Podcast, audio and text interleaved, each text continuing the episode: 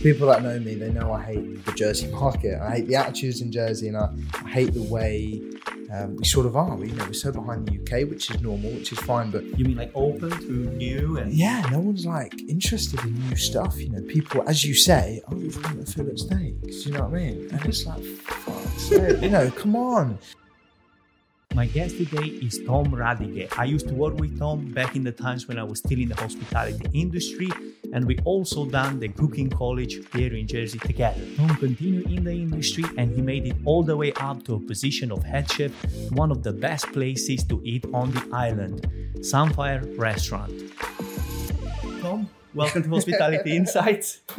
it's kind of a weird situation we are now in because we used to work in the past, but yeah, we never really had like a long conversation. Mm-hmm. Thank you for accepting my invite, and we're gonna go straight into it.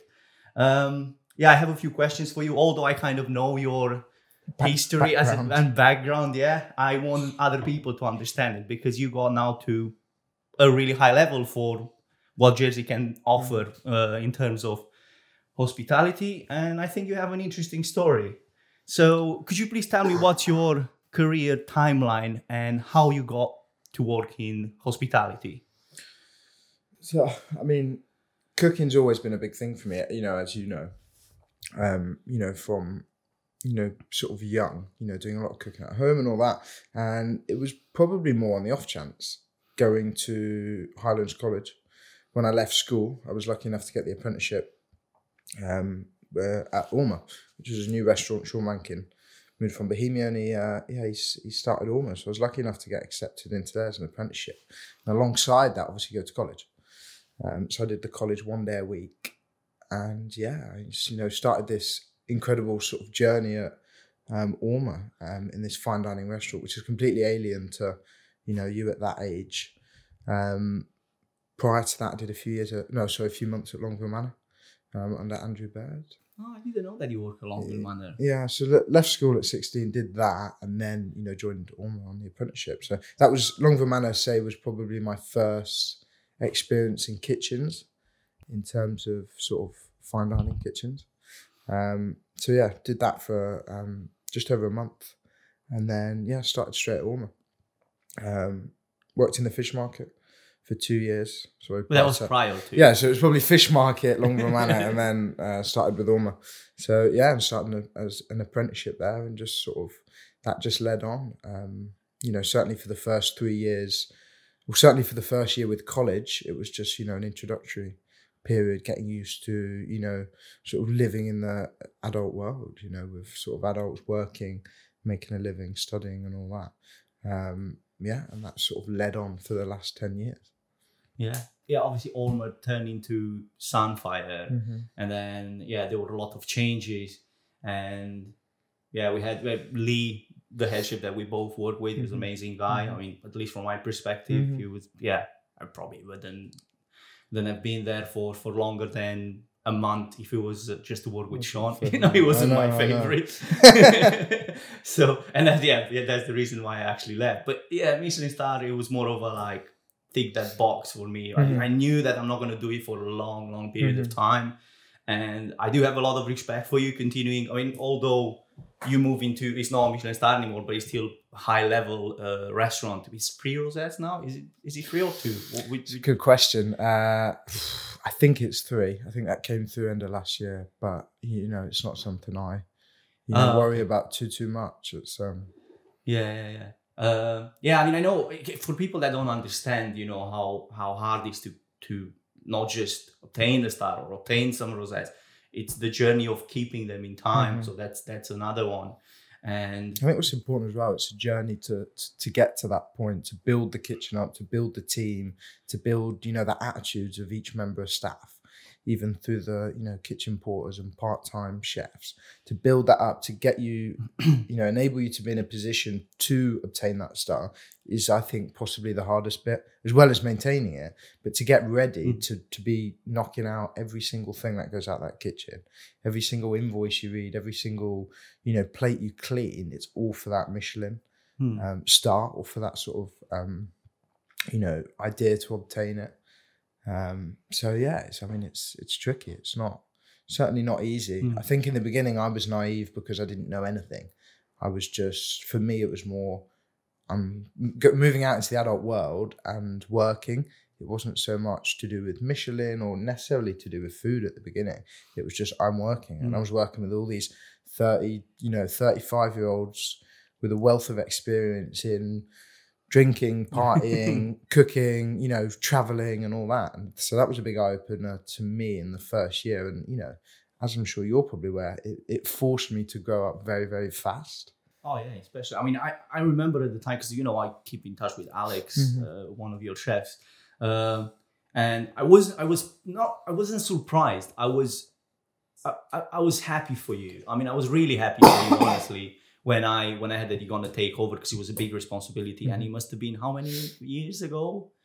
Two, three years Uh, ago? Four years. Four years. Oh wow. Yeah, Yeah, ju- four years ago, and you move directly from.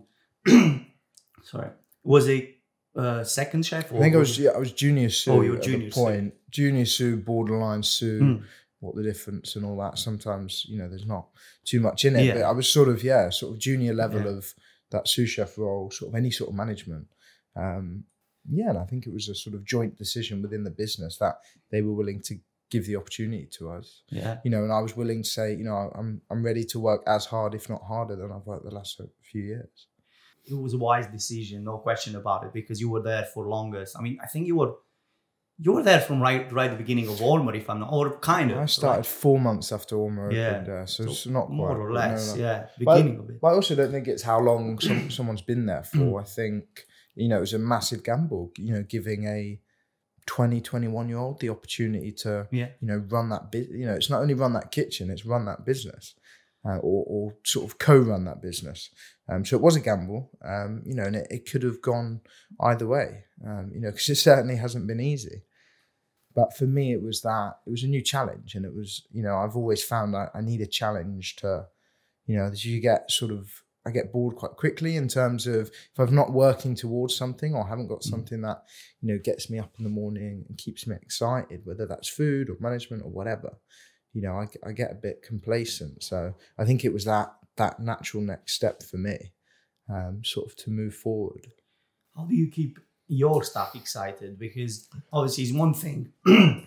sorry, I'm losing my voice. Here. uh, so obviously, it's one thing uh, being excited yourself, Mhm. but having other people uh, because a, a, the job of a head chef is not just cooking. I mean, Mhm. most people think you know that you're at the pass, you plating, your day is done, and you're going home, Mhm. and your worries are kind of like out of the way.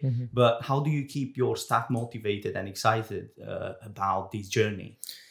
it's something that's proved a lot more difficult, I think, the last few years. Um, I think constant menu changes and constant developments within the business, um, enabling the business to move forward, but also each chef and each member of staff to develop. Um, that's probably the biggest thing. Encouraging them to eat out and travel, you know, aiding them eating out and traveling, you know, taking them out for sort of dinners and lunches and just to experience other chefs, other techniques, other restaurants, you know other ways of serving it because it's very easy to do one thing one way and just for the rest of your sort of career or the you know few years you're cooking just doing everything that way and it's you know so it's very good to see another way or other ways of doing stuff um, to get that sort of variety people aren't as inclined to you know to travel and eat out as much as I certainly would like them to you know I've, I've offered people I've offered to take people out for lunches Mm. to just say let's go here let's experience this chef or this style because it's really fucking cool. Um, and they've gone, they're just not fast, you know. It's like so there's not much more you can do. So in terms of the kitchen, I think just keeping good morale, good excitement in terms of what we're doing on that day. Um, or that week, you know, menus, functions, you know, we do a lot of sort of different menus for different events, which allows us to play around with new stuff, maybe try new dishes or use ingredients that we say wouldn't normally use. Um, but you know, it, it is difficult. It's hard to keep people's motivation up, especially with the long hours um, and the stress and all that. Um, but you know, you can only do you can only do so much. Yeah, definitely can see a good shift, and probably not just uh, in your case, but uh, yeah, in your situation quite a bit actually, because obviously we we are both following like on social media, Mhm. and I can see pictures with you, with you you taking the guys and going and try different things and trying to kind of like form a team, which it's not something that I've seen that much in the past, or to, at least in my experience, or not in every place Mm-hmm. I've been. It was more of a like, oh, this is a job. you've got to do the job. Uh, I don't care how much you're gonna work, but you got to work for me, and you know you're gonna get paid if you're gonna get paid uh, extra hours. But if not, yeah, you're here to work.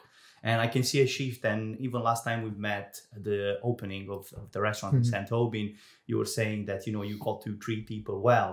What's the difference between now and when you started? Because I, I honestly think there is a difference. If, although I'm not working now in hospitality, I can see a shift with young generation like you, like head chefs that you know have a different mindset and they're not the, the old school Gordon Ramsay that will kind of like shout every single day and people will just hate being there. Mhm. So what, what's what would you think? What what would you say is the difference? Like how how everything changed in time? And for people probably that don't understand, even I'm, sure when you started, and I'm, I remember a few experiences at Ormer, like how was that time comparing to this time? Do you see any difference? I think there's certainly a, a bit of a stigma and facade about chefs and about especially what I would call the old generation of chefs. And it's certainly changed. I would probably have put it on five, four, five years ago. There was a you know a big change and a big visible transition into how kitchens are run, how people are treated, how you know people communicated with each other, whether that was you know head chef to commis chef or you know sous chef to sous chef.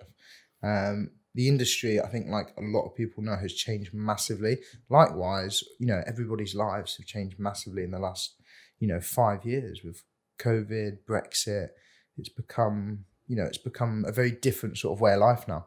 But in terms of kitchen, it's, I mean, attitudes, people, people's attitudes are just not where they used to be. Um, the sort of general attitude of, I don't really care, I don't really want to work, I want, you know, the most money possible and I want to do um, as little as possible. And I do understand that in the way we are in life now. But I also believe you're not going to get anywhere in life without pushing yourself, pushing what you're doing, you know, working that bit harder. Um, so yeah, attitudes is the main one. I think the will to work, so people's worth ethic, has you know completely completely been lost. Um, but it's tricky because it's the way I think the whole island and the whole industry is evolving. So people's attitudes are, you know, they are going to change. it was it was really fun. I remember like working with you guys, and we had some a group, great group. Although I wasn't there for know seven months, Mhm. maximum eight months. I think I can't even remember how much I spent at Ormer. And I remember even the times when we went to college and yeah, both Mhm. together, and we were both going with one knife. We had Scars and burns and Yeah, everything. and one knife between two of us, kind of like sharing a knife together. It was fun, but yeah, we didn't really take extremely serious college. It was it was almost impossible after doing like what 60 hours or how many Mhm, hours we were mhm. doing at the time or even more than that and then going to college and someone expect from us to to take that extremely seriously. I think it was hard as well because like when I was at college, I was I was doing just for example, you do so much in a day at work, and you'd go to college and you spend two and a half hours or two hours, you know, learning or being shown how to fill a you know a place, yeah. a fish, and it was like I don't know. For me, it just didn't balance well. Yeah. Like college didn't um, back up what I was doing bring at it to the next level No, and, and work was, you know, wasn't backing up what I was doing at college. I was, I, I felt I was sort of here with work, and college was just a bit of a chore, you know, alongside the paperwork and, you know, of course, you're working with a, you know, a variety of students and attitudes and personalities. It just, I just didn't gel well to it. I didn't also believe the sort of um, curriculum as Mm. per college was necessarily the right, the right way to teach, you know, young kids how to cook and uh, about the Mm. industry um, like you know education i think there's a lot of things that could be you know rejigged and, and done in a slightly more modern way do you think that that's why the industry suffers because we don't have uh, exciting schools you know for different obviously different jobs i mean i'm talking hospitality in particular because we we've been through that college and to be completely frank with you uh, what i learned and what probably helped me the most was just like the hygiene part and all the all, all the b- bacterias and all that you know kind of like how not to kill the, the, people. the classroom stuff yeah, yeah. yeah so that was that was the part i think which was really helpful and i'm like oh that i find this helpful. Cooking not that much. I mean, whenever I think about college, although there were parts, you know, that I really enjoyed as a group, and I'm sure like yeah, some of the teachers did their best. Uh, it was uh, the part that I, I remember the microwave cooking that made me laugh a lot. it was literally a, a whole part of like, oh, we need to learn. There was a whole section cooking. of Yeah, how to cook in a microwave, Yeah. which I think people would be quite shocked to hear. Not that anyone does that in restaurants. Yeah. Well, certainly not in any restaurants I've worked in. But um, no, I mean, we support the college massively. I support the college massively. I think they do an incredible job. I think the, you know, three lecturers, four lecturers up there Mm. do an amazing job. You know, they've all got fantastic chef backgrounds. Yeah. Um, that that wasn't said, you know, to them. It was more Yeah. the curriculum and what They are what kind has of to forced be to teach. certain Yeah. things that probably even th- they don't believe Yeah, in. exactly. Yeah, I agree. It's I agree. Because the I- chef are, chefs are not bad. It's not Yeah. question about it. I mean, most of them work at really high high level. levels, and, and and they're great people, and it's a great, um, it's a great place to be. I think so. I don't think it's anything to do with the school schools or what's offered over here. I think it's just the sort of industry on a whole. Um, yeah, I mean, I think a lot of people go into it from school because it's a it's the last option. I don't think I don't think they regard hospitality as an industry. I think they Mm. regard it as just a job to get by, Mm. to earn a bit of money, or I don't know what else to do. Yeah. I need to cook my, you know, beans on toast and pasta for my dinner every night. I may as well do the, the cooking show. You know, it's a bit of fun in a kitchen, yeah. frying an egg and, I and mean, all. Probably most of the people we know, I mean, me included, I'm not in, in hospitality hospitality anymore, but most of the people we know and we, we studied with it in the college, uh, they're not cooking anymore. No. They're not they're not in professional environment anymore. And I know, yeah, a ton more that that done college prior or after. And I, that's probably a general kind of story uh, in all sorts of industries, but especially in this one because uh, I talked to Peter Brewer uh, Mhm. last time and we had this conversation. I'm like, there are tons of chefs here in Jersey, but they just don't work in the industry. So they're like really good guys that could literally, literally uh, take their like uh, shirt and jacket, yeah. suit, and then just move in the kitchen and just cook an amazing Mhm. dish. But they chose to do a Mhm. different uh, job. So yeah, it's a shame. It doesn't seem to last too long. I just think it's tricky because a lot of people say to me now, it's like they say, "How, how are we going to change this? How are we going to?" And I'm and I'm going, you know, you, someone said the other day, businesses need to pay more. That's fine, but businesses have, you know, a load of expenses to Yeah. cover. Very high rent in Jersey. You know, they've got Tuesday nights where people don't go out. You know, there's not a drinking, there's not that drinking culture in certain months, and they don't want to go out and spend 40, 80 pound a head on dinner for their family, for their kids. You know, they want to cook at home. Well, they're taking advantage of all these home, you know, cooking takeaway sort of options. Yeah, yeah, yeah. So I, you know, I get that. It's not a, it's not a case of just paying people more. I cannot believe the price. I can't believe what some people get paid to do jobs over here within hospitality. It's just absurd, and I can't believe some businesses are doing it and or paying it because it's not sustainable.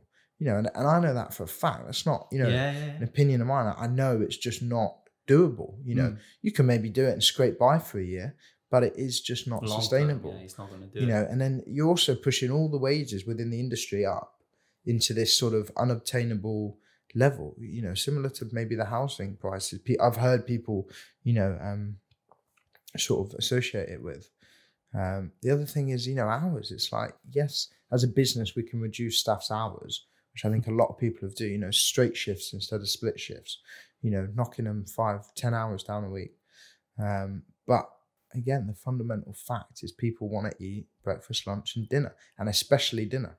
And Yeah. people don't want to eat at five, six o'clock. You know, the, again, the culture, like in big cities in London, and they want to eat later. So, you know, open a restaurant, have chefs that finish at eight, nine o'clock. yeah. It's not really doable, you know. So it's there's only so much I think you can do to change it. At the end of the day, that is the job. That is the sort of hours. As long as you work, you know, fairly, and I think you you give your your staff opportunities to have weekends off, to have evenings off, and you do that part as a business to sort of take the responsibility and make sure you've got enough staff, for example, so that one in five weekends each member of staff can have, you know, a Saturday off for.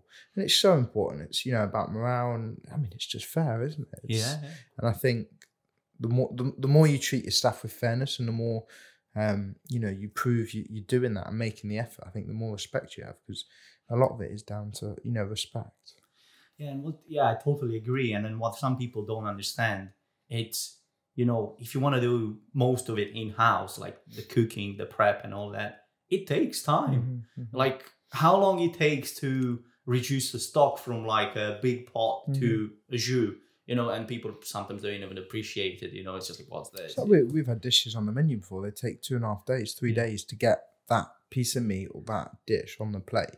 Um, and people don't realize that. And to be honest, people don't need to realize it because that's not their job. Yeah. I don't want people coming into the restaurant thinking, "Oh, the poor chefs, they've been there all day." You know, there, there is an element of, I think, being a little bit um, firm about it. You know, we're there to do a job. We do it very well. It's my responsibility, the business responsibility, to make sure that the staff are treated fairly, they get paid what they should get paid, and they have, you know, the appropriate time off. You know, as long as we do that, I don't need the customers going and go, "Oh, this has taken so long." You know, come in, pay, Yeah, for, you know, pay for your meal and enjoy your meal. You know, that's all we want, and we get satisfaction, you know, out of that. Like I think every business owner and you know head chef, restaurant manager does. Um, Yeah, what's the so yeah? Because you kind of like uh, numbered a few of the duties of a head chef just along this uh, conversation, but for people that don't really understand what's going on in a professional kitchen, what's your job other than cooking? And probably this you'll you'll apply to many other chefs, but for someone that doesn't understand exactly how it Mhm. works, because that as we talked earlier, the head chef is not just the person that's at the pass and you know it's wiping a few purées and it's serving, and after that it'll be like, guys, clean the kitchen, I'm out. It doesn't really work that way, although some people do it. Mhm. I would be, yeah, we all know We all know yeah, we all know. Like some people do it that way, but yeah, it's wh- what other responsibilities do you have uh, as a head chef to make sure that everything runs smoothly? I think going back to what you said before, it, it very much depends on the person you are and the attitude you have towards the business, the industry, you know, or, or your personal career. Um, obviously, you get some people doing 100%. You get, as you say, some people, they'll come in for service, do service, and leave after service and sort of leave. Um, I think it also depends how big the business is, how many places there are. You know, there's a, a line between exec chef and head chef, which I think exec chef is is normally more for multiple places, so they oversee um, a sort of group or a you know multiple restaurants. So they will do a lot more office based stuff, and then they will have a head chef in each of them um, restaurants or or sort of places. Um, in terms of what I do, um, cooking obviously is a big part of it. It's becoming less and less a part of it now. Um, the actual sort of cooking, cooking the food. Spend a lot of time on the pass, running the service. You know, alongside the sous chef and the sort of junior sous, senior chef to parties. We're quite, quite sort of proud to say we give a you know everyone the opportunity to do every section in the kitchen. You know, including the pass. So you know, trying to push the sort of more senior members of staff to run the pass and have that opportunity to run the service as well. Paperwork is a massive part of it. You know, a couple of hours a day of on the computer. Um, we, do a lot of sort of HACCP, which is health and safety, hazard control, and that. That gets done a lot by again this other the sort of junior management, so sort of the senior members of the kitchen will take on that so that they can be sort of consistent and used to used to that side of it. Um, staffing, employing staff, lots of interviews, lots of tricky conversations. Um, you know, managing staff, um, working closely, very closely with a lot of suppliers over here. Um, trying to keep a good and you know build a good relationship with them. Um, and then just you know day to day running of the business, not so much the kitchen, but the business. So whether that's you know getting kitchen equipment inspected or restaurant equipment inspected, insurance stuff, you know, all that sort of boring stuff that's probably in the back of a business. Just a lot, a lot of that sort of stuff. I, I've always sort of said it: the day to day running of a business, all that sort of back backside of it is is what takes up a lot of time. Um, but you know, it's important for me as well to give opportunities to other members of staff to push, you know, them because at the end of the day, you know, they're the they're the future of you know of the restaurant, and if they can be the best they can be and have the best opportunities, then I'd like to think that in you know years to come, they're going to sort of invest that back into the business as you know sous chefs, head chefs, stuff like that, and you know restaurant staff included. Yeah, that's a lot. It's a lot behind the scenes that it's not that romantic, I would Mm. say, because I, I worked a very short, well, I can't remember how many months, uh, up to a year anyway. It wasn't more than a year, that's for sure, as a head chef. And it was like, wow, there is so much. You need to worry about budgets. You need to worry about not just, uh, you know, the, the, the cooking part was the easiest one. Mhm. I mean, that was the part that we were like kind of having Mhm. fun. But yeah, other things, you know, going into meetings, explaining this, explaining that, suppliers, as you said. But going back to suppliers, how do you keep the constant flow of of, of ingredients, you know, to kind of sustain this uh, uh, consistency, you know, of of of whatever you need? So how how how do you get this? Because we are on an island, and it's harder and harder, obviously, you know, finding ingredients or whatever you want to find these across days. the board, isn't it? yeah. Uh, yeah, I mean, it's it's difficult on Jersey. It really is, and you know, I can can happily say I'm very jealous of uh, you know people working in London in terms of availability and sort of accessibility with a lot of produce. Um, you've just got to you've got to be patient. You need a, you need a lot of patience, um, and just you, you need to be persistent. You know, it's if you want a good ingredient or quality ingredient, you've you've got to you've got to work for it. You've got to push for it. You've got to be willing to pay for it. You know, for a lot of stuff and that's something we've seen a lot recently is the price has just skyrocketed on a lot a lot of stuff even the the local stuff. Um you know the price has gone up quite considerably. Um it's hard in terms of you say you know being on an island the boat services it's you know i think the boat the last four days has been cancelled. Wow. um, that's just this week. And, you know, we've had, and I know for suppliers' point of view, they've had pallets and pallets perishable goods, you know, cheese and um, stuff sat in France, not being able to be brought over. So that has an effect on them, which then obviously has an effect on us. We've got to be flexible. We've really got to be flexible. Um, and in terms of sort of suppliers, I try to see my eight main suppliers on a weekly basis. We're always on the phone phone's always going off, you know, in the morning, texts, phone calls, um, because I always ask them to be sort of um, communicative with me. Um, and even if it's just something little, you know, let us know. Let's keep that communication up and we could, you know, benefit both of us. Um, so yeah, just, you know, staying friendly with them, try not to argue too much or get too annoyed. Um, but c- communication is, is the big one. Is still the way you place orders via phone uh, or it you moved to online by now We can email orders. We phone the majority of orders, and we there's a couple of apps available, so you Mm. can dial in on a computer or phone, and you can you know place the order on an app, which is which is good in a, a lot of senses because it's all visible there. You can yeah check you know stocks and and all that. But yeah, it's it's never straightforward. Yeah i left right at the time when they started implementing these and then i was okay with it. I mean no matter what you know you kind of like need to move with the technology the same way. We we order a lot of stuff from amazon. If they kind of make it easier kind of in the same way Mhm. why not? I'm not i wasn't kind of like oh this is gonna it's gonna be so bad for us. There were a few people in the kitchen. I'm like calm down. You do these orders all the time on amazon. It's exactly the same thing. Mhm. I mean, obviously, if they make it, you know, as user friendly. Uh, but yeah, I think it, it moved back then to the phone because there were quite a few Mhm, people that were like, oh, you know what? This is not. I mean, yeah, there's always going to be issues, technology and that, and it, it does prove to be be a pain sometimes. But again, it's patience and you know persistence, Mm. and yeah, you get there. You know, there's a lot of companies, a lot of businesses over here now moving forward with that sort of stuff, and it is. I mean, the end goal is to make it easier for them, you know, and for the customers, you know, which is us. But yeah, I mean, in terms of in terms of getting getting the stock is another, you know, another thing.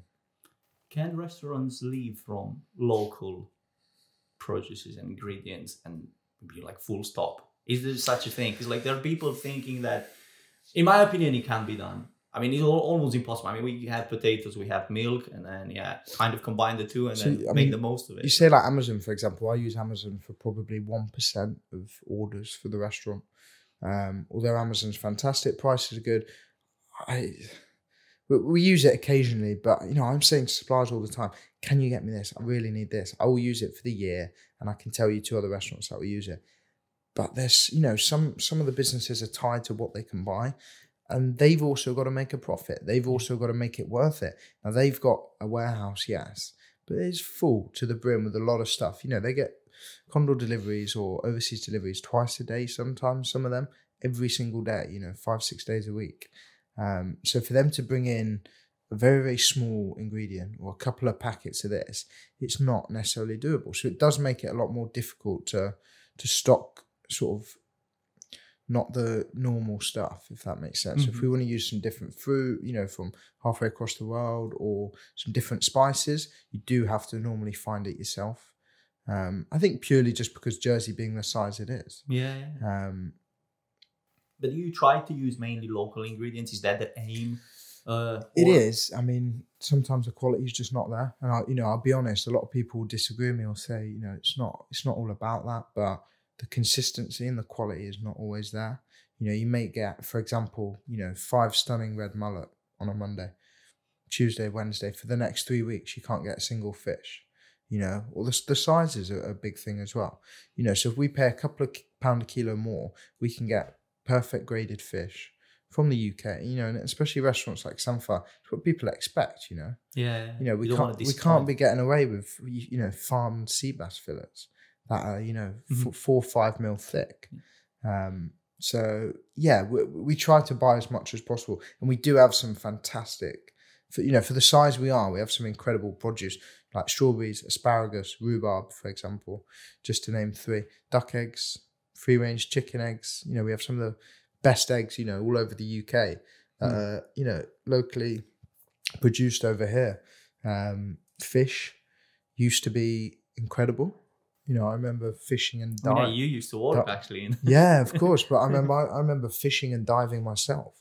And when I first started sort of diving, we would, you know, we'd on a, on an easy forty minutes under the water, we would have ten plates, Dover sole, a couple of crabs, and a bag of scallops.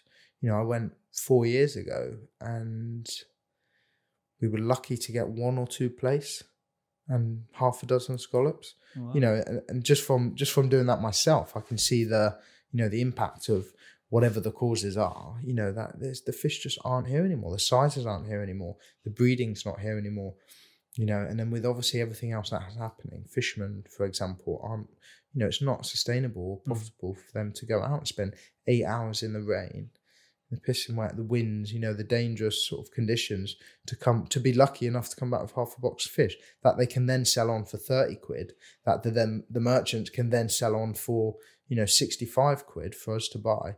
And then we you know then we sell that on. So it's it's a very difficult sort of market.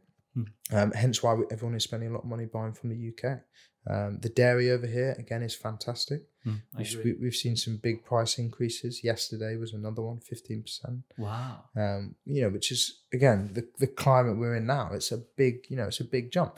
But if we if we want them to stick around and still be producing such a good product for you know such a small island, we need to be willing to pay them prices. You know, whether whether we absorb half that cost and you know Mhm. implement that on our menus or sort of selling that forward, you you just got to do it. You know, Mm. Um, but yeah, no, certainly in terms of like local growers and local producers over here, we've got a very good sort of network of Jersey produce. The Jersey beef is starting to make a bit of a scene.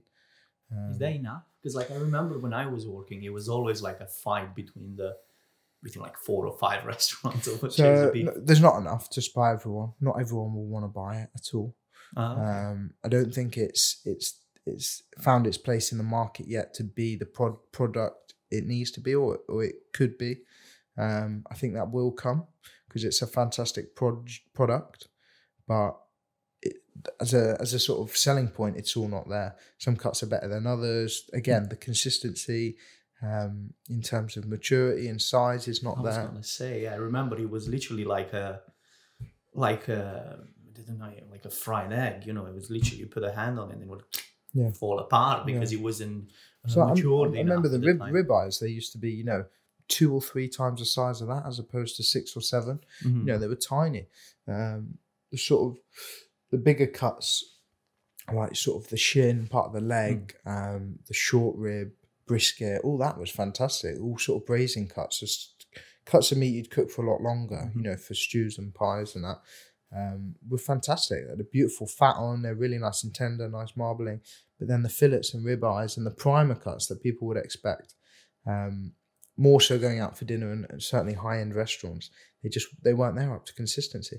The price was also high because they were they weren't producing a lot. So for for for businesses for restaurants, we, it just was a no brainer. We just had to go with the you know the UK stuff, the French stuff, the Irish stuff, Mhm. um, especially you know in terms of beef. But it's it's certainly getting there. I think they've changed. There's a couple of places north of the island that have certainly changed the way they're doing it and producing it. So I think hopefully the next couple of years we'll see more more you know on the menu. Um, pigs are the same. To get the Jersey pork has been fantastic, but it's hit and miss. You know they'll turn around the next week and say, "Oh, we're not slaughtering this week," you know, so we won't be able to p- provide any. So it's very difficult to to run to run a consistent restaurant, and obviously consistency being such a big part of, um, I think restaurants and hospitality. It's it does make it difficult solely buying from Jersey. Do you think like because the way I see it as well, it's customers are kind of making hard this journey quite hard as well because everybody wants fillet steak, everybody wants uh, uh, ribeye steak and Mhm. sirloin steak, but they kind of they they wouldn't try like different parts of the uh, of the animal cooked like to perfection sometimes Mhm, because you mhm. guys know what you're doing. I've and- I fight I fight about this all the time, and for people that know me, they know I hate the Jersey market. I hate the attitudes in Jersey, and I, I hate the way um, we sort of are. We you know we're so behind the UK, which is normal, which is fine, but you mean like open to new and yeah, no one's like interested in new stuff. You know, people, as you say, I just want a fillet steak. Do you know what I mean? And it's like, fuck, you know, come on. You know, you're at one of the best restaurants on the island or wherever. You know, try something new. You know, something else that gets me. People will eat meat and they go, it's chewy. You know, oh, this is chewy. You oh. know, it's not chewy. You're eating muscle. You're eating a piece of meat from an animal, from a working animal. It's gonna have some bite to it. You can't expect every piece of meat you put in your mouth at a fine dining restaurant to be like butter. You know, yes, fillet steak is tender. We all like it in this, you know, certain degree for that reason. You know, but it's yeah. I, I wish people gave, especially restaurants, a better chance in terms of trying new stuff. And we've done it. We do it a lot. And I have this. There's a um, a great couple um, called Leighton and Gabby who own Jade Fisheries. So they're fishermen um, and fish wholesalers now, and we have a discussion all the time about, um, you know, in this in the season there's an abundance of grey mullet over here, and it's a fifth of the price of sea bass. It's, and it's not extremely huge difference. No. Most people wouldn't really most know. people wouldn't know, you know, chefs Yeah. included. Yeah, yeah, honestly, especially if it's been battered or, Hmm. um, you know, sort of. Once pan- you add some lemon there, a this bit sauce. of exactly, see you later. and it's a beautiful fish. But I have tried using pollock included whiting, um, putting it on the menu, and you know I've had eight year old ladies come in and go. We used to eat this in the in the war, you know. This used to be Wow. given to us as a. I don't expect to be coming to a restaurant like this and being served, you know, served this for a fair price, Yeah. you know, and a nice piece of fish. We were buying ten key, uh, ten pound plus fish. You know, they were nearly a meter long. You know, so they had a really nice thickness, loads of moisture in, and we were cooking them beautifully and doing some really nice stuff with. Them. People just see that word mullet or pollock or And they you know, off. and they just won't order it. You know, this whole posh fish and chip phase. Do you remember all the restaurants were putting Yeah. posh fish and chips on, and they were battering turbot and lemon sole and dover sole. Such and- a crime. it's mad. It's mad. It's it really is. It's With such a fine fillet, uh, such a fine uh, fish, you know, like turbot, you wouldn't really. I mean, extreme situation, you probably deep fry, but let's be honest, it's got so many other yeah better ways of cooking than deep frying it. it's it's frustrating and then the market is just the market for turbot and cod i mean everyone knows cod's a, a prime example. We've all Yeah. seen the the documentaries on it. Yeah. um you know the market is the, the cod or the turbot market is absolutely hammered because people you know want this and expect this. Um you know being forced to buy small thin turbot. It's just not what you know not what we want to do where you can get beautiful beautiful brill or you know halibut and stuff like that. But i had a comment the other day about um what did they want i think it was something like halibut halibut's not posh enough Wow. something like that. You know, halibut. I mean, come on, it's mad. So I think, yeah, perceptions are a big thing. I would love to change them. I don't think any one person or any one business is going to be able to change perceptions. You're going to have people open to it. um, and you can have a lot of people who aren't, and a lot of people that will come around. But I think time, time is probably the best thing. Would you say that this is kind of? I mean, I I really appreciate that you're trying to do that because it's something that. Uh, most people just kind of work with the flow are these kind of like five ten dishes that work well we're going to continue this in different shapes or forms just kind of like adapt them change garnish here and there and just continue with that you know business is doing is booming see you later but do you think that this is uh, anyone's duty as a head chef to try to educate people because i think that that's a bit of education part in here as well to to show them that you know it can be done otherwise. Mm-hmm, mm-hmm. You think this is? I, I, think massively, yeah. But I also think it depends on, you know, the business. You know, you own a cafe or a, you know restaurant which is targeted to kids and families. You're not gonna be trying to push grey mullet and, and pollock on them, yeah. or you know cheaper cuts of beef. You know, done differently. Um, likewise, I'm not gonna walk out into my restaurant and educate people on how they should eat a steak and what it should be like. And actually, you need to enjoy that chewier steak more than hmm. that one. That's not my place. You know, it's not my place to do. Um, it's also not our place to, you know, tell people they should be eating that and they shouldn't be.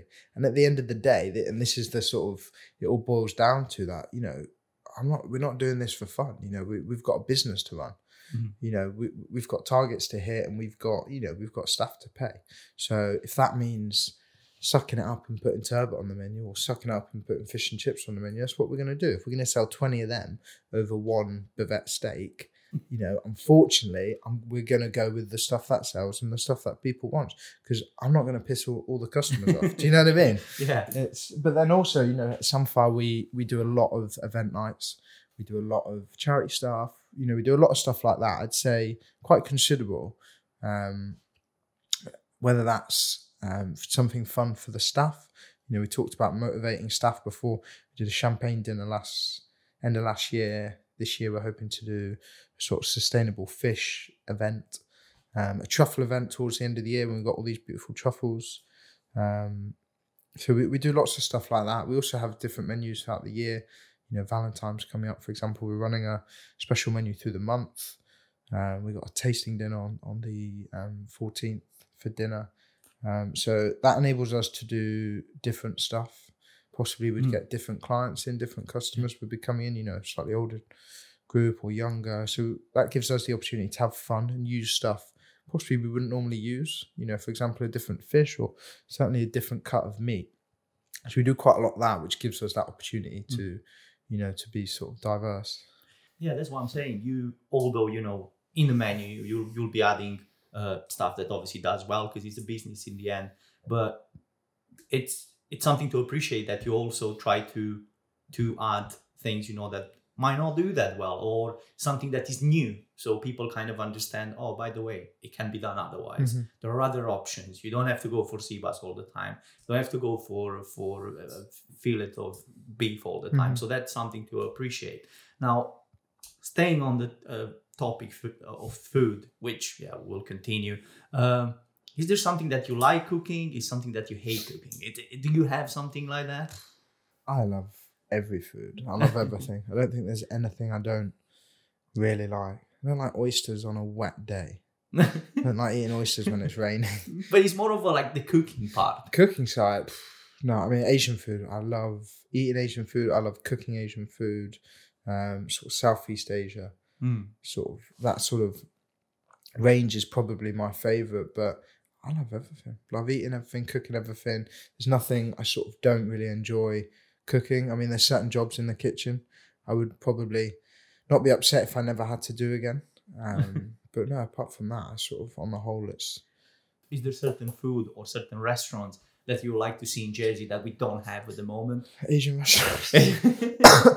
so more of that, yeah. Um, better level Asian restaurant not, or diversity. I think yeah, better level. I, I don't mean more expensive or you know, posher. I just mean street food kind of style. Just a better quality of food, you know. Someone in the kitchen who knows what they're doing, who's not afraid to do something a bit different. Or I think we've we've got some fantastic restaurants over here, but I don't think they're in abundance. You know, I think there's some brilliant ones dotted about, but I think they also we also lack a level of um, consistency uh, is a big one, um, and I think just just a, just a sort of level of um, quality, you know, in terms of what's on the plate.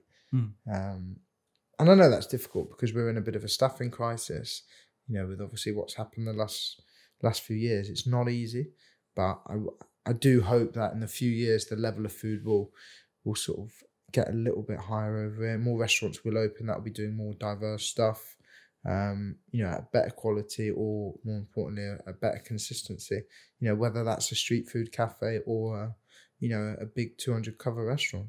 But then I, you know, I, I, I do understand that it's, you know, it's about running a business and making a successful business and you can't just pull you know, a quarter of a million pound out from somewhere to just do something fun or different, you know. Mm-hmm. So I do sort of appreciate that side of it as well. Will we see Tom opening a restaurant any soon or in future, like Asian maybe? Maybe, maybe. Yeah. maybe. Would, you, would you like to have your own place? I mean, I'm not uh, saying that you need to give me a straight answer. Uh, that F- you know, five years ago, six years ago, eight years ago, yeah, all I wanted to do was have my own place, do what I wanted, and just have this, you know, this really, really cool restaurant.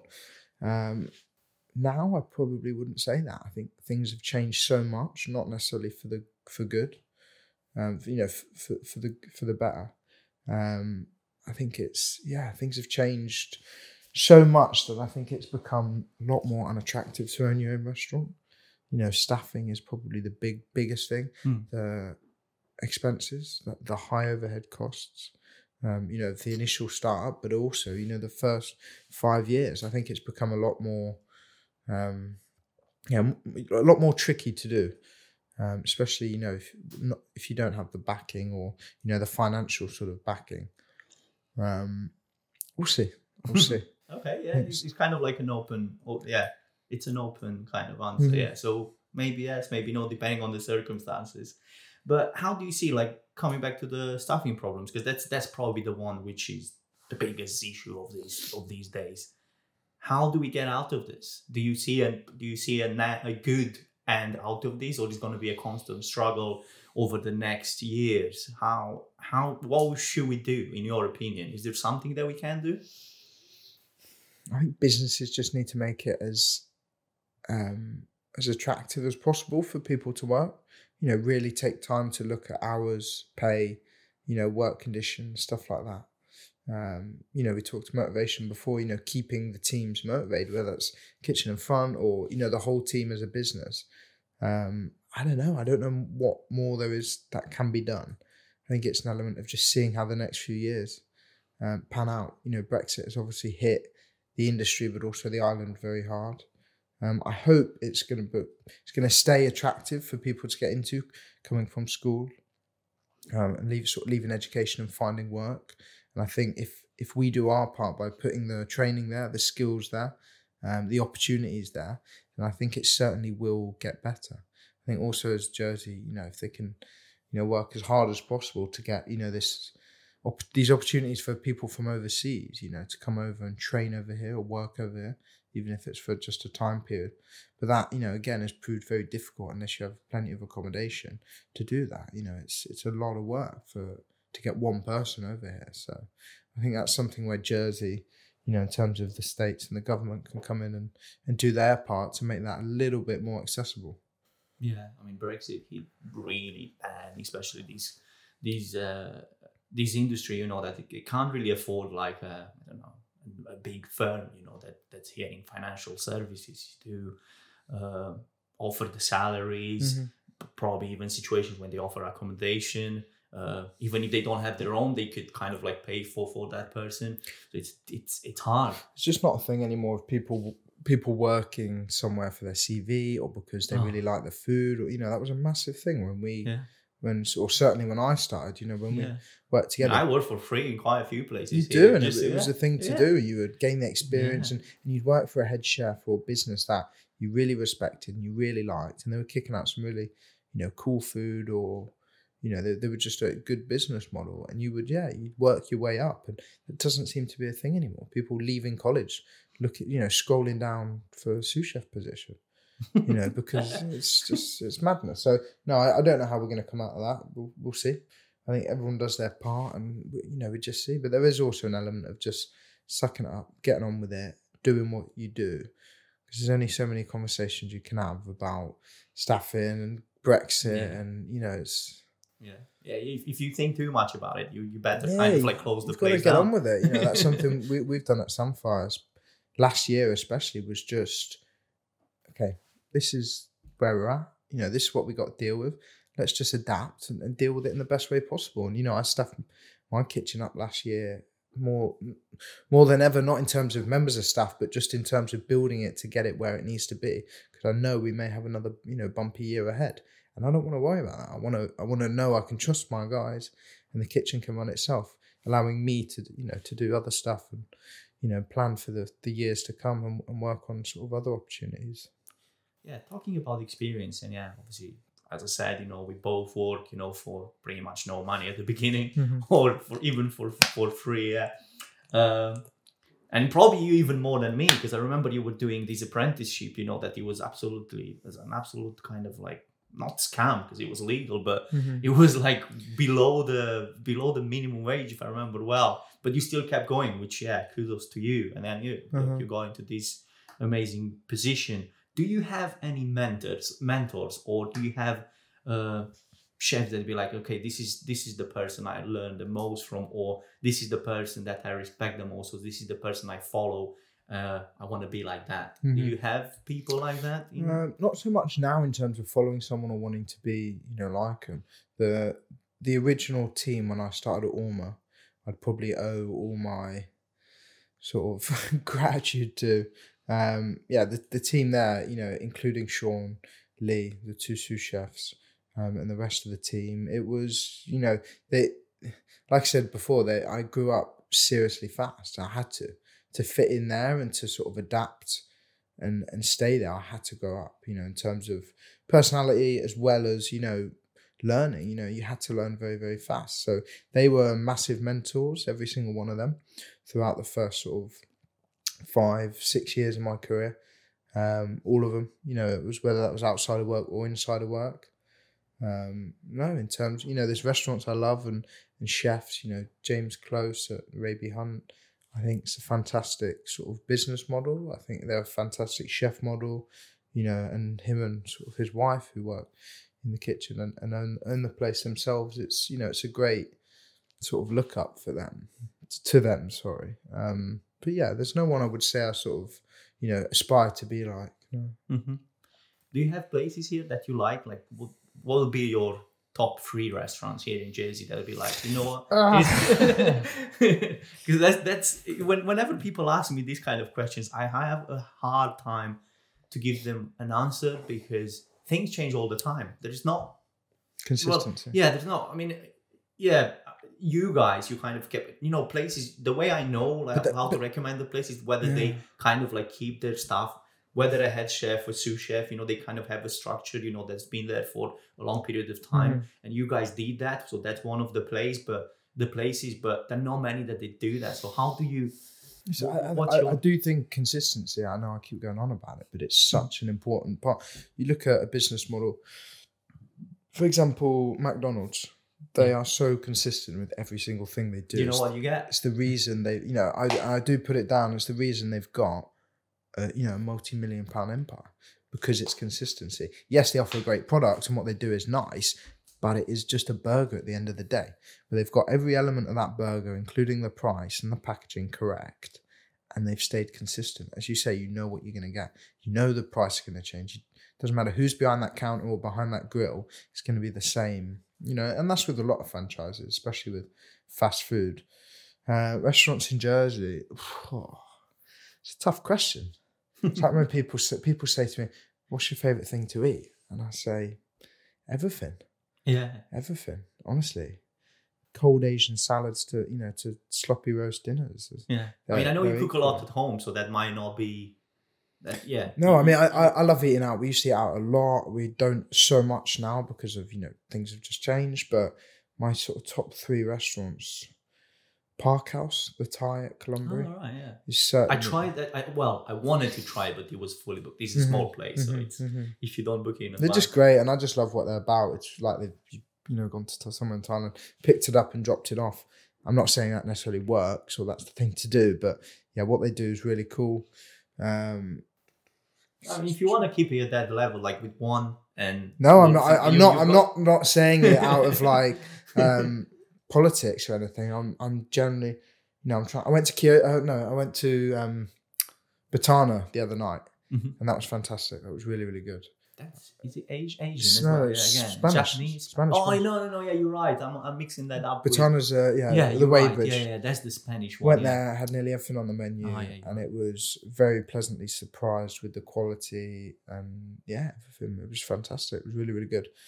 Um, yeah, price was good. You know, it was slightly on the more expensive side. I didn't expect anything different, and I don't think people should because what you're getting, like a lot of better restaurants, There are a lot um, of ingredients that come from it's all the way expensive. from. It's like Yeah. you know, very, very expensive. And if you want to eat that, you know, it's been cooked fantastically. You want to eat that, you got to pay for it. People over here, I think, are too, um, too used to going. Oh, it's too expensive. It's, you know, it's, the price is too high. It's like get over it. It's what the price is now. Do you know what I mean? It's yeah, it's, it can be tricky. So I think certainly if you want that, you simple fact you've got to pay for it. Um, so Batana was great. Um, Quayside, never had a bad meal at Quayside. Fantastic wine list. Bollywood Bites, probably the best curry over here. Yeah, I know. Peter said the same thing. I like Bollywood Bites. Don't Peter get me wrong. it, yeah. Yeah, Peter likes it. He loves it. It's literally it's like that's my favorite place. Full Yeah. stop.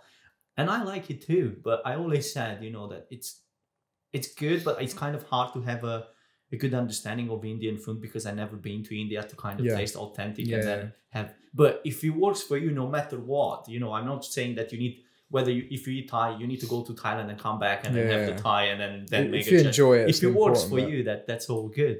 But yeah, I agree. Uh, Bollywood Bites they they have a good service. You know, the, Mhm, the head chef mhm, comes and talks to mhm. you, what do you like, and all that. I don't know whether it's the best place in Jersey when it comes. Like I, I had great meal at Noya Shapla, for example, Mhm, mhm, Indian. But then there was uh, I, don't know how long after it wasn't that great. So I'm like, yeah, you know, again we're coming back to Yeah, consistency. consistency. It, it all it, all boils down to that. I mean, I've had some fantastic meals meals at places. I've been back five times. It's been terrible. You know, Longueville Manor is fantastic. And what they do, it's such a stunning place. Um, I think the food's changed there a lot over the last few years. I think a lot of people will agree. Um, yeah, I mean, like I said, there, there's a lot of great restaurants over here. It's just the consistency I feel lets it down. but Um, And on this page of consistency, what's what what's your opinion about the Michelin star guide? Because obviously that's their biggest thing, you know, consistency. They want to see you uh, doing a good a quality meal no matter when, whether it's 12 a.m. or mhm. or Mhm. uh, eight in the morning. They want to see exactly that, that consistency, you know, the high standards. Is the Michelin star guide the same thing as 10 years ago, as 15 years ago? no. yeah. Uh, I, I don't believe so. No, I think it's changed a lot. Like everything has, you know, not necessarily bad, but it's changed a lot. I think their aims and morals have changed a lot. Um, not so much the Michelin guide, but I think what people interpret the Michelin is. Now, you know, I'm not knocking them at all. They've, it's a fantastic company. They've done some incredible Yeah. stuff, and they've built this again, this empire of fantastic way to eat and travel as well. You know, it's not just eating, traveling. You know, is a it's been a great thing. Um, you know, alongside them, I just don't. It's not something I've ever been interested in. Um, I've had some great meals at Michelin awarded places. I've had some terrible meals at Michelin awarded places. I've had some terrible meals at the best restaurants in the world. You know, Mhm. um, I've had some incredible meals at restaurants with no accolades at all, who are not interested. You know, who don't, and them them meals have been better. Them experiences have been better than the places that have, you know, three Michelin stars, five rosettes, and a window full of sticker awards. You know. Mm. It's and I, I- I've I've been really let down by eating in the the higher places, the three Michelin star, two Michelin as well. Um, been let down, and I've just you know I've sort of come to the conclusion that it doesn't mean anything. It's not a like as I said, yes, some of them you know are uh, you know really special and really worth a visit. But I think on the whole, I, I don't look at it anymore as a you know where should I go and eat? Does that Mm. make sense? Yeah. yeah, yeah. Um, you know, having said that, I've been some one of the best meals of my life was at a two star. Um, I just don't feel the Michelin is a is a is a sort of good enough rating. They brought out this green it's star. not complex enough, probably, to uh, I just, I to rate. I think it's personally, I think it's a bit corrupt and a bit. You have to spend your whole life, you know, as a chef or as a business owner, your whole life or four or five years of your life doing Michelin and cooking for Michelin and buying plates for Michelin and doing service for Michelin. Mich- they say Michelin should, you know, especially the first star is just the food. Yeah. I'm not sure whether I believe that. That's, you know, and this has nothing to do with my journey or nothing to do with my career. This is other people's um, opinions and you know other people that and i'm including people who have been awarded one stars and you know two stars in the uk and all over the world you know they they've said the sort of same and we've had conversations about it and yes the the recent thing they've done is this green star Oh, I Um, didn't know about They've released like a green star, and it's for like eco-sustainable restaurants and restaurants that you know use using their waste. And you know, I I know there's I know two restaurants. I know the head chefs very well, and they've been awarded these green stars. Here in Jersey? No, no, no, no. Oh, no, that's what I uh, thought. No, It would have been a big news if you was. yeah, no, it's not here. And you know, the only reason, and, and they will admit this as well, the only reason they've got it is because they've got a garden, and they use the garden for herbs and for you know, and it's and I'll be frank, it's bullshit. It's it's really it's like stupid, um, because their wastage is higher than Yeah. or some of them is that way because they have a garden, yeah, they right? may I do, but I mean, uh, what you want to go to eat somewhere because they got a. It's just, it's just yeah. so it's it's not for me. I don't think it gives a fair representation of um sort of restaurant and that. And I think it's gone in the way of being a bit sort of political and a little bit um you know, I don't believe it's true to maybe when it first started it was all about the food. I don't necessarily think it's like that anymore. Do You know. some chef can get away with it, you know, with they they prepare really good food when they have an inspector and then the consistency comes kind of it goes down the hill between these. Uh, is there such a thing? Well, I mean, I always sort of, I was always told you don't know when the Michelin inspector's in. Ninety five percent of the time, you do know when the Michelin inspector's in because That's it's what I'm saying. can obvious. You know, may as well walk in with a flashing light on their head.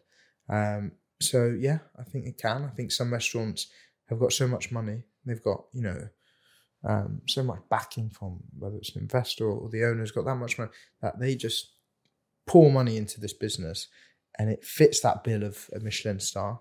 You know, and if they do a few pretty little dots and a few swells of, you know, they, they get it. And I, again, I don't think that should. I feel like they should almost reinvent Michelin and sort of scrap it. Not scrap everything, but you know, people Yeah. work for. They just Adapt. they ruin their lives for five years to get a Michelin star, and I just don't think it's right. You know, I don't think it's a good business model because they're not prof. You know, it's not profitable to cook for Michelin to do that. It's um, you know, and you just work your ass off way more than you should have to, and way more than normal. And all your staff are the same. You know, it's a much higher stress environment. You spend a lot more money. You know, and a lot of people, you know, a lot of places are lucky enough to have that expendable cash, but you know, it's not necessarily true, if that makes sense. I think what a lot of people don't realize. Would you say that Rosette, the the guide, you know, it's in a better in a better place, or they are kind of in the same situation? Uh, I don't really take the notice of either of them, to be honest. I'm sort of like Michelin more than Rosette because I believe it's more to do with the food. I think Rosette is more, Experience as a whole. it's more, yeah, hotels. And I think it's great for hotels, you know, for the ratings with that. But in terms of restaurants, I don't know. I, I don't even know what the sort of categories are or, um, no, I don't take the notice of it really. Because I find it really weird. Like you have, I don't know now, but I'm sure I've seen in the past.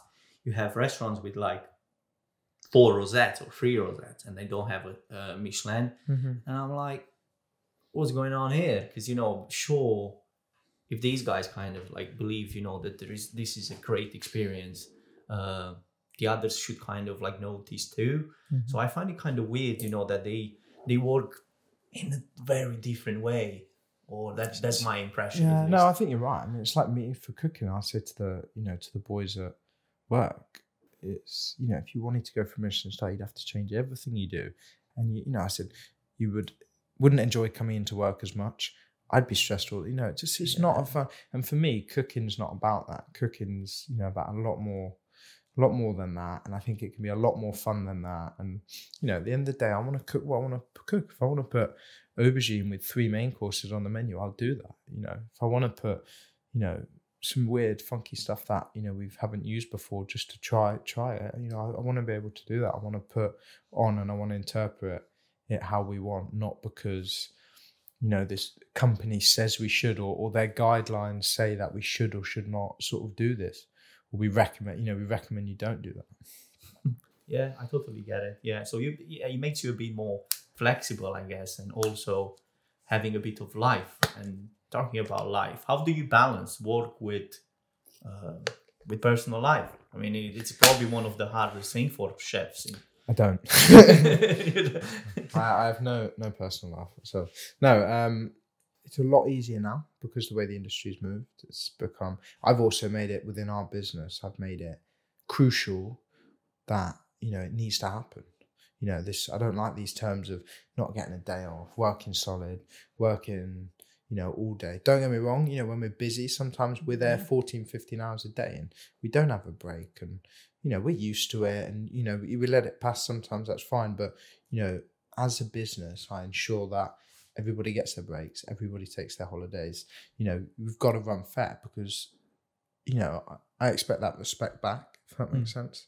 You know and i know if i don't do that and i don't play fair then you know why should any of the staff respect me or respect the business and that's you know such a big thing um yeah i mean it's just just balancing it, you know, getting getting as good a rest as you can, you know, and then but also, you know, socializing and, and doing what you want to do, you know, enough, if that makes sense. What advice would you give to someone thinking about? And not that many people, we all know, not that many think thinking, you know, I want to be a chef, or probably they do for a bit, and then after they kind of they just forget about that and they do they walk into the finance industry mm-hmm. or something like that. But for people that are still willing to join this industry. Do you have any advice for? for I think for it's them? certainly the most re- certainly the most rewarding thing. One of the most rewarding things I've ever done. Um, so I think if you're willing to work hard, you know, and you're willing to push yourself and you're willing to commit, then I think you know I think it's an incredible opportunity. But you know, in terms of advice, you, you've got to be able to do them three things. You've got to be able to want it. There's no point walking into a kitchen, like there's no point walking into any business and just doing it for the sake of it because you're not going to get anywhere.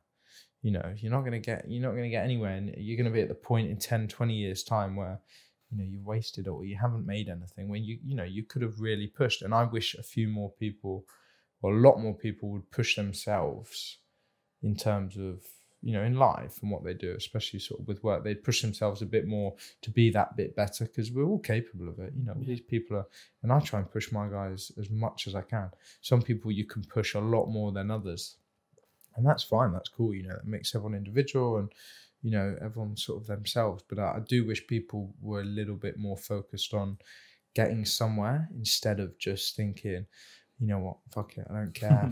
I'm gonna, you know, move for another 50p an hour, or you know, oh, they're gonna give me a grand. I'm, you know, gonna move. It's just, you know, work that little bit harder, and you, you will trust me, you'll get a lot further. Do you think school is needed? Yeah, talking about the people kind of will, will being willing to start. Would you say that they need to go through a certain process, or should they just jump straight into the industry and kind of like learn it from there? instead of going to to college. And I'm not saying just in Jersey, probably even let's say someone from the UK, because we don't want to see. I mean, personally, I don't I don't think you know college is bad here in Jersey or in general because they kind of like give you some sort of they give idea. you stuff that restaurants don't. You know, I would have never yeah. learned HACCP in the first year at work. Um, I don't think half the chefs in the kitchen possibly knew HACCP. Mm. You know, or for example, the health and safety yeah. side of it, or the paperwork side of the health and safety um, I wouldn't have learned that. So, so yeah, I think it's crucial to have some sort of education, some sort of program to, um, you know, to give you the basics and give you the sort of fundamental understanding of, you know, whether it's running a business or whether it's purely just health and safety, because you don't necessarily learn that in a kitchen. I was very lucky to move into a kitchen with you know seven or eight professionals and High standard. yeah, and decent people, and you know, good ed- good education and good eth- work ethic, and but you know, so for me to say no, don't go to college, just go to work. Not everybody's going to get that same. Not going to be as lucky to get that same environment. You know, I've been in some pretty poor kitchens over the years. You know, quite shocking in terms of you know the actual kitchen, but also you know attitudes of staff. You know, managers. You know, really, really poor. So if you if you went from school or from sort of education into that, you know, you would have no chance. And you're either going to end up like that, or you're going to just go. And, and I think the most likely option is you would just, you know, you'd end up leaving. So in an ideal world, get into work. Yes, get into the best kitchen you can. But obviously, that you know that differs for a lot of people. I mean, although you are like really young, do you have some like in your career? Do you have some funny stories that you want to share with us that you happened to ex- Funny you happened to experience in A lot of funny stuff's happened the last sort of ten years. A lot of funny stuff. A lot of it I probably probably couldn't share. Um, just I think just gen- just general banter in the kitchens is fantastic. I think I know banter's certainly got a bit of its the actual word banter's got a bit of a um, name for himself in terms of being a little bit um, maybe not a lot of people don't agree with it, but you know I think certainly in kitchens it's it's such an important part, and as long as it doesn't get taken too far, Mm. you know, and as long as the you know Yeah. the senior members or whatever are, are on that, and it doesn't you know turn into bullying or, or anything like that, which it can quite easily do, as we all know. But I think in terms of just banter, just the jokes, Yeah. it's, I mean, it's great fun. I remember you and Alex at the time when I was working there. You was always, and then look, he's now one of your main guys in, in the kitchen. Well, I remember he was uh, he was kitchen porter at the time, Mhm. and, and between you and him and Johnny, and always like these kind of conversations. But it was fun. I It's mean, probably in other it's places, what what people don't understand, you know, it's it's a different kind of environment from this point of view. You're not, I mean, not that you're not allowed to get upset, but then if it's both ways, you know, this kind of conversation, it's not bullying. Yeah. Problem is, it just takes that one person to say that one extra thing, and before you know it, you're in like a spiral of abuse and sort of fight. I remember getting, I think Alex making Alex, sh- sh- a old head chef who used to work with. He he had made this sauce or something. He got Alex to to throw it away by convincing him it was like dirty dishwater or something, and he threw this whole sauce away that the head chef Shaun had been working on for for a fair few hours, and just seeing the faces on him when, when he realised that he'd thrown it away was uh, was hilarious. I'm never gonna forget that. But yeah, no, I mean loads of funny stuff. We, we have a right laugh, and I think it's very important, especially with the longer hours, to have that sort of um, camaraderie within the kitchen. keep those uh, vibes. Yeah, you got to, you got to. Yeah, I agree. Um, so, what what would be your plan? What's Tom Radiguet's plan for the for the near future, professionally? my plan. Uh, it's a tricky question. There's a lot, a lot of stuff planned. Put it that way. Not Mm. all of it I'm going to share. Okay. Um, there is a lot planned within, you know, within business I am now, and you know, also other stuff. Um, like I said, Big I- things. I- big things for Jersey. Yeah. I Okay, mean, not ma- not massive. I mean, not- I'm sure we can meet in future Yeah, yeah, podcasts. for so sure, we can, for sure, we can, we can share more if it, if it's not possible at this point. Yeah, yeah, no, I'm not. I mean, you know what Jersey's like, Yeah. as we all do. It's not, you know, I'm not going to be giving stuff away, but like I said, I, I always have to be on my toes and always have to be kept busy. So I'm always looking for, you know, new stuff, exciting stuff, ways to move forward. Um, you know, I- I've been at Samphire 10 years now. The only reason, well, the, the reason I've been there for 10 years is because I, well, I, I did a bit of work in London, decided I didn't want to move there, did a little bit of work in Oxford. Um, and you know, I, I came back to Jersey because I like Jersey. I like the way of life. I had you know family, friends, all that over here.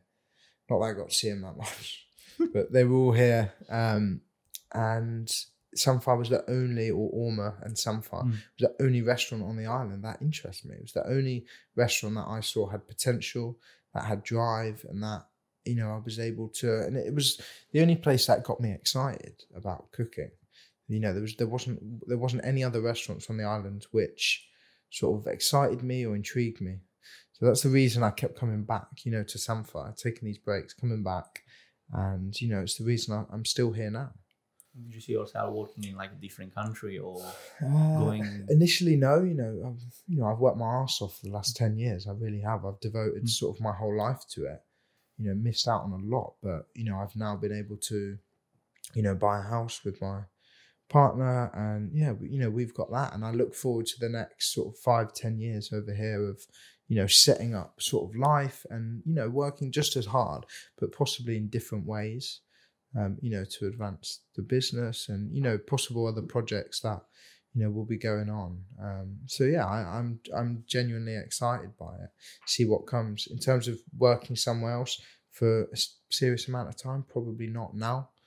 Um, you know, I'm pretty settled here. You know, I love Jersey. Um, so yeah, nothing nothing in the near future. We'll sort of all keep it keep it here for now. So whichever the plans are, we'll be here in Jersey. Yeah, no f- no further than the Okay. UK. Put it that way. Okay, perfect, perfect. Yeah. That sounds good. Um, so, if people want to find your cooking, find more about you, well, part that you want to share, obviously, where can they find you? Social media or There's a couple of cheeky videos on YouTube, I think, of cook lockdown cooking. Um, yeah, social media, Instagram, and yeah, you know, the Samphire's website and all that. I don't, I don't have too much of a, a social media present? present just because I don't Time. feel not even that. It's just not something that you know. There's a, there's a big part of me which would like to just not have any social media. I only got Instagram under two years ago, you know, because I, I wanted to get it purely for work and for sort of career. But yeah, I mean, I, I probably should be a bit more switched on with like LinkedIn and all that. But no, I'm just I'm not. But no, Instagram professionally. Instagram and what's your your address if people want to find you and kind of like Good question. yeah Uh, it is. i think it's like something chef Radiguet, but i can't remember is chef exact- chef underscore Radiguet. Yeah. okay perfect so if people want to see like what what's going on in the Samphire, how the cooking is going there Yeah. what, what exciting news and menus Yeah, you or have. come in, come in and eat, or come in for a chat. You know, we're constantly getting people, a lot of students walking in, and you know, just coming for a chat or a bit of advice, or you know, we're, we're always supporting people to come in the kitchen, do a day in the kitchen. oh yeah you still do the master We do, master we do them, but you know, yeah, like yeah i remember master the time classes. But more so, you know, students from college come in, just experience a day in the kitchen. You can taste everything, have some stuff food with us, and you know, we won't pay you for it, but it gives you an insight to wow And in other places you would have to pay for exactly. it And there's not not many kitchens that will sort of open arm um uh, uh, uh, welcome you with open arms. yeah You know, to sort of experience that. So you know. people that want to basically have a better understanding of how a kitchen runs or how Samphire runs, Mhm, you know, mhm. under your command, like just come and just kind of- come in and uh, you know Yeah, send an well, that's email. cool. That's- That's really cool. I, yeah, if people listen to this or watch us, because we'll be both on Mhm. on audio and video. Uh, yeah, Mhm. chef underscore Radiguet Mhm. and get it Problem. sorted. Yeah. Thank you, Tom. It was great. I really enjoyed this. It was a great conversation because we kind of bump one into Mhm. another every now and then, but we never really have the chance to talk Mhm, for that mhm. long. Uh, I'm sure I'll see you in future episodes Mhm. uh, whenever the big plans are happening and when, when you have more to share with us. I'm sure we'll see you around. And yeah, thank you so much. Cool. It's been an absolute pleasure. Thank you, mate.